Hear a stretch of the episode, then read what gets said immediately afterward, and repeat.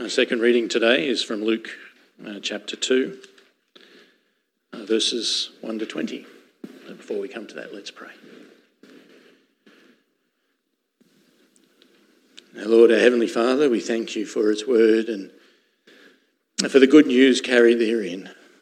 This wonderful news of this birth of your Son and, and all that that means to us today. Uh, Lord, Without your word, we would not know these things. Uh, these things would have passed us by. Your word, Lord, is, is powerful and important.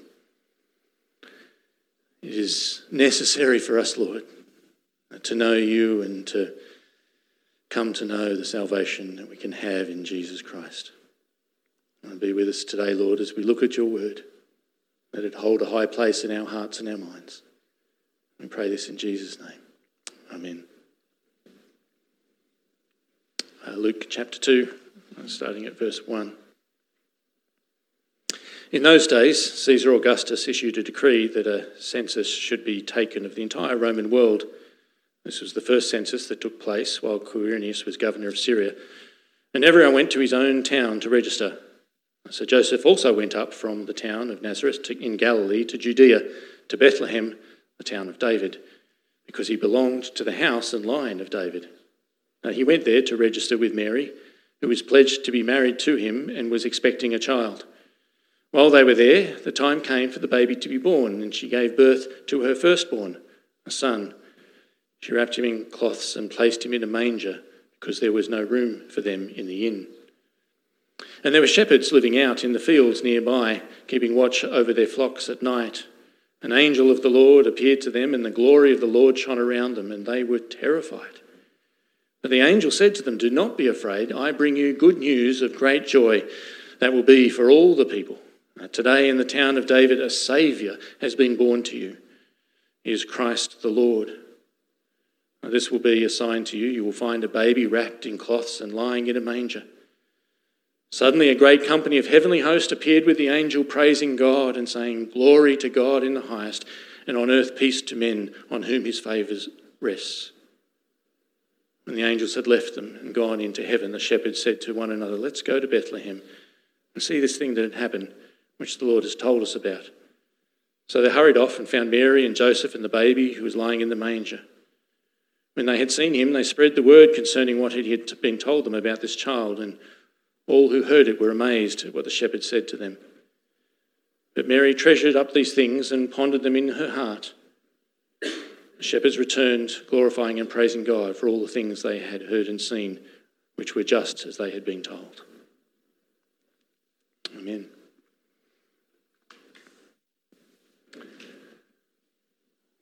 When it comes to Christmas times, uh, there, there, are many things to be happy about. Uh, there are the gifts that we will receive. There are the smiles on the faces of those that we give gifts to.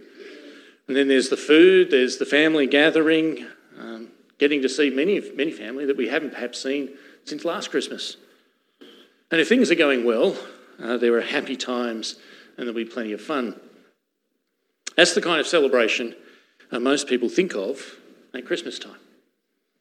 But what should really be our joy on Christmas Day? The problem sometimes facing Christians is the lack of joy at Christmas. Sometimes we just don't feel like being joyous at Christmas. It's busy, there's lots of things to do.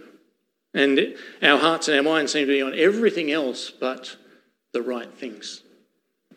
How do we find real joy in Christmas? Someone asked me recently, is it even biblical to celebrate Christmas should we come to church on Christmas Day? The answer to that is well, why not? We don't exactly know when Jesus was born. Uh, we have a 1 in 365 chance of being right. But as we celebrate birthdays of kings and queens in this country on different days to when they were actually born, uh, we know that celebrating on a different day is no great barrier to celebration and certainly no insult. Uh, but biblically speaking, on the only day we know that was definitely Jesus' birthday, uh, there were celebrations, and they were heavenly. Uh, it's true they didn't turn it into an annual event, but there's no moral reason we can't set aside one day a year to remember the birth of Jesus and take joy in everything that should mean to us. The very first Christmas celebration was held in the fields of Bethlehem, and it was not men that were celebrating, but angels. They sang for joy on that night long ago when Jesus was born. So perhaps it's worth us looking at what made them glad, what made them joyful, and see if we can reclaim some of their joy this Christmas. Well, there are many reasons that we should be taking joy with the coming of Jesus into this world, and the very first of those, of course, is that we needed a Saviour, and on that day, a Saviour came. Now, verse 8 of our reading says, And there were shepherds living out in the fields nearby, keeping watch over their flocks at night. An angel of the Lord appeared to them, and the glory of the Lord shone around them, and they were terrified. But the angel said to them, Do not be afraid. I bring you good news of great joy that will be for all the people. Today in the town of David, a Saviour has been born to you. He is Christ the Lord. This will be a sign to you. You will find the baby wrapped in cloths and lying in a manger. Uh, this world uh, is in a terrible mess. Uh, you may have noticed that. You should notice that. There are some wonderful things in the world, but most of those are remnants of the once beautiful creation uh, that the Lord made it to be in the first place. The Lord God created the world and everything in it, and it was very good. He made it to His specifications, it was made for His delight. And in this world, He made Adam and Eve, the first of all humanity, the first of all mankind, and he made them innocent, and they knew God, and they would walk with him in the garden. And it was wonderful. And then they were tempted. Uh, they, they rebelled against God. They somehow imagined that God was withholding some good back from them. Perhaps they even imagined that God had lied. And so they took what was forbidden and they sinned against God. And, and every person since then has been doing the same. People don't trust God. People think that God is holding things back. People think that there's a better way than God's way. And so we do what God considers to be evil and wicked. We rebel against his rule. But once you've done that, you fall under his judgment. We set our own fate to be that of death and hell. And the life that Adam and Eve shared with God for a fleeting moment in the Garden of Eden is now impossible for us to reach. The result of our sin and rebellion is a world where sin and wickedness are present everywhere. Has there ever been a time where there wasn't some war going on somewhere? People fight with each other all the time. People protect themselves and look after themselves in preference to looking after others. And people don't care for God. People don't care for God's ways. And where I say people, I mean the world, and I mean you, and I mean me. Even those of us who have been rescued by Christ still struggle with sin. This is the grief and tragedy of all humanity. We fell into sin, and it has been eating away at the world ever since. And you can land every single problem in the world, every single thing, even disasters and death and disease, at the feet of our own sinfulness and our rejection of God. It is as if the world is on fire and we are embers of that fire. Each of us is the cause. And each of us will, if we remain a part of this world, will perish. The world is burning up in wickedness and sin, and it is only the restraining grace of God which holds the world in any kind of check. It is only by His hand that we experience any kind of goodness in the world. We need to be rescued from this present evil age. We need to be drawn away from our own sinfulness. We need to be remade so that when the work is finally completed in us, we just can't sin anymore. If sin and wickedness are to be put to an end, there's really only two options. We can be destroyed or we can be rescued.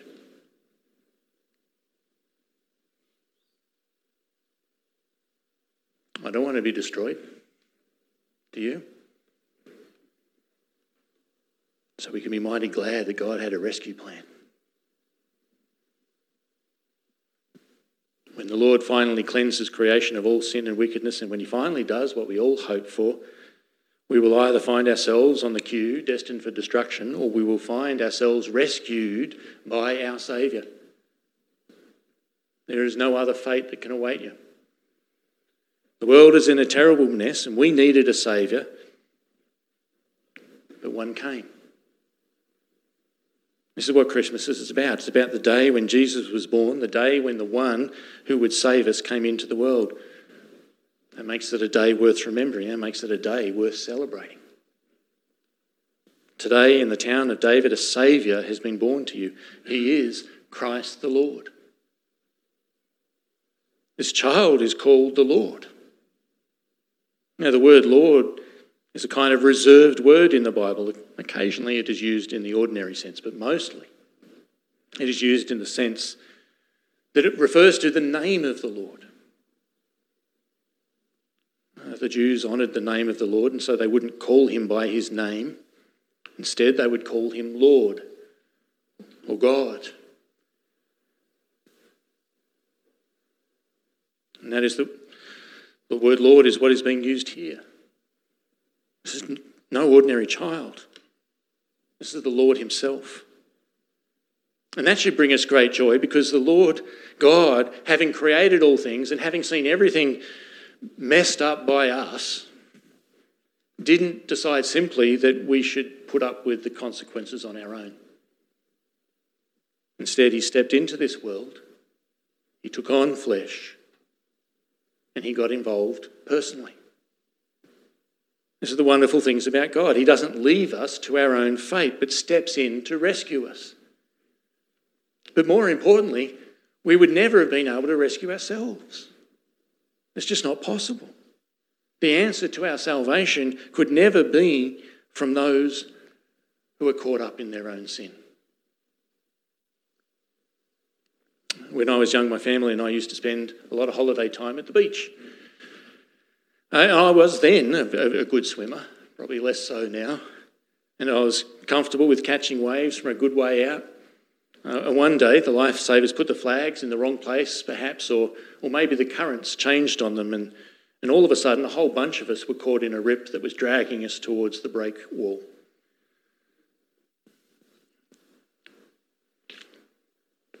Uh, my feet could only just touch the ground, but that wasn't much use because the current was too strong. Swimming was of no help because the current was far too fast. Serious injury and maybe death was coming. The, the lifeguards came out on their boards and they rescued everyone. You see, it took someone who wasn't in trouble, someone in control, someone in better circumstances than us to save us. We couldn't do it. Some situations will always require someone from outside, from a place of safety, to bring rescue. And some situations will require that Saviour to place themselves in danger in order to rescue others. This is what Jesus did for us. There was no one in all of mankind that could have saved us from our sins. We couldn't possibly save ourselves. We needed the Lord coming from outside the mess, out, from outside of wickedness and, and the sinfulness of humanity. The Lord Himself needed to step into this world to rescue us. And He did. The Son of God, who is the Lord, who is the one through whom all things have been made, stepped into this world, became a part of it to rescue us. This is what Christmas is about. It's about the day that the Lord Himself stepped in to rescue us. This is a day worth remembering. It's a day worth celebrating. Today, in the town of David, a Saviour has been born to you. He is Christ the Lord. Now, the news of all of this was not lost on the host of heaven. The angels who are servants of the Lord and live in his presence need no rescuing themselves, but they took great joy themselves in this news. Now think about it. For a long time, they have looked on at the ongoing tragedies unfolding on the earth.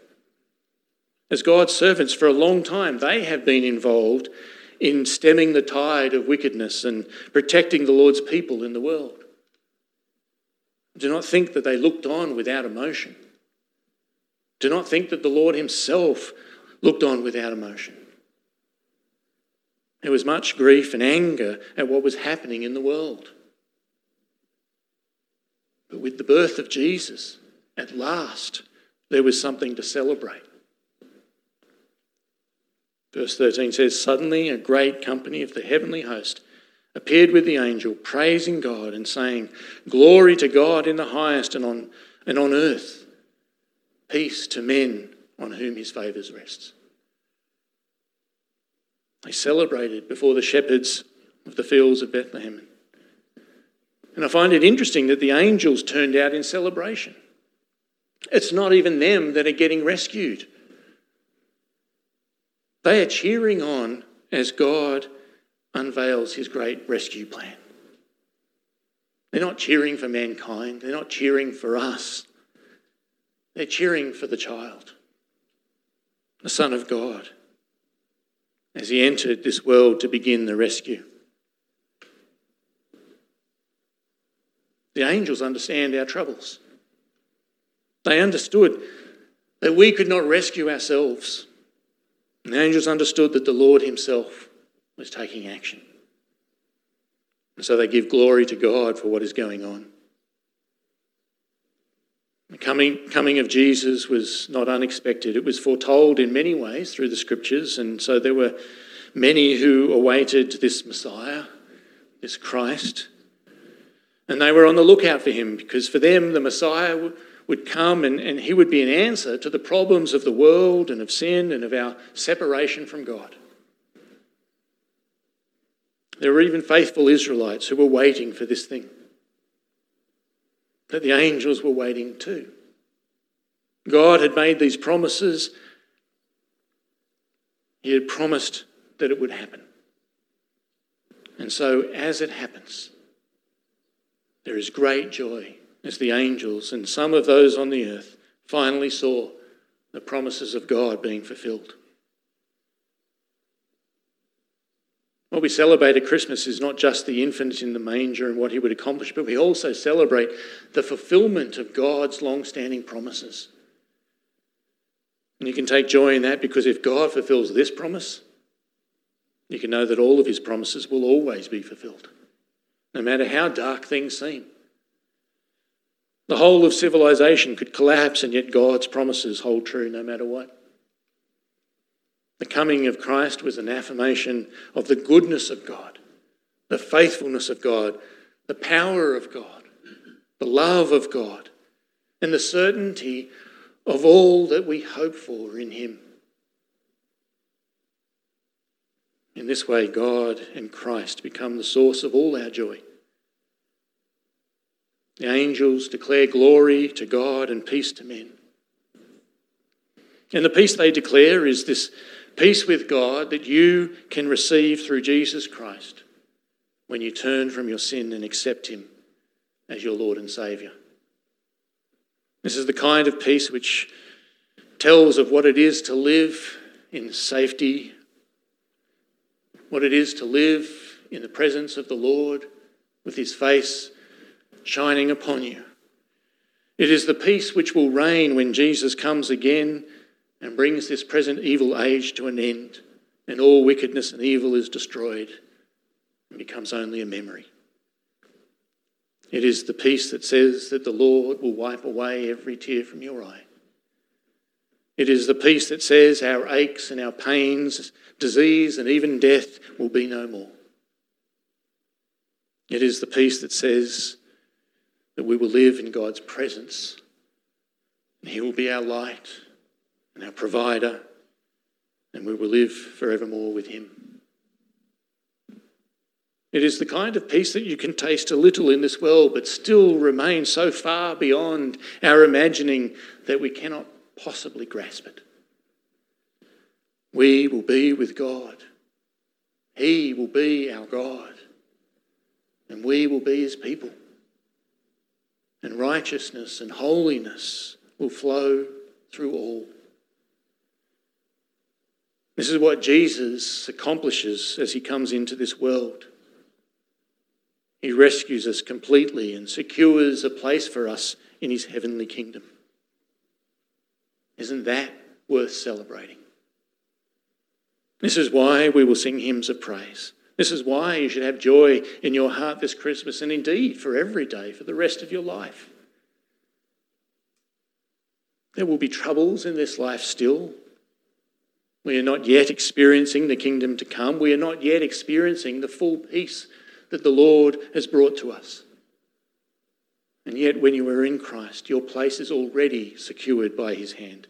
You have already been rescued from this present evil age, and you have much to rest your hopes on and much to take joy in. This Christmas, the ham may go mouldy, the pork may get burned, the vegetables could be underdone, the Christmas, Christmas tree could fall over and start a fire. The presents you get could be disappointing. Maybe you will even get none. The whole world of our worldly Christmas could come undone. But even if the rest of Christmas falls apart, you still have this. Jesus came into this world on that first Christmas long ago, and he came to rescue you from this present evil age. He came to drag you out of the fire into a safe place.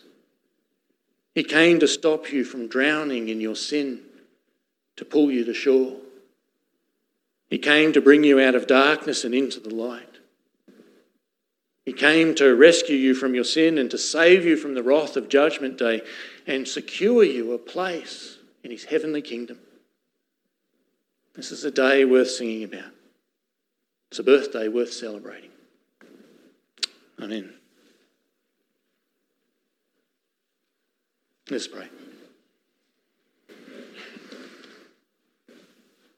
Our Lord, our Heavenly Father, uh, what can we say uh, for all that you have done? Even now, we cannot grasp the full extent of all of the wonders that you have in store for us. We cannot truly appreciate even the depth of our own sin and, and the fire from which you have dragged us. But we know, Lord, that you have done so much for us. Lord, we thank you for the forgiveness that we have in Jesus. We thank you for the certainty of your promises, for your faithfulness, your, your goodness, your love for us, and the surety that, that we will one day be with you forevermore. Lord, there is much for us to take joy in this Christmas. And we pray, Lord, that as we do celebrate Christmas, that we will not forget the cause. We will not forget the reason for the season. We thank you, thank you so much, Lord, for all that we have in Christ.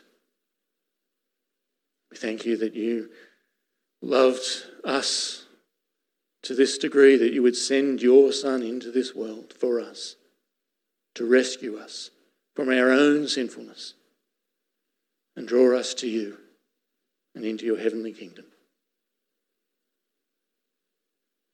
We thank you in Jesus' name. Amen.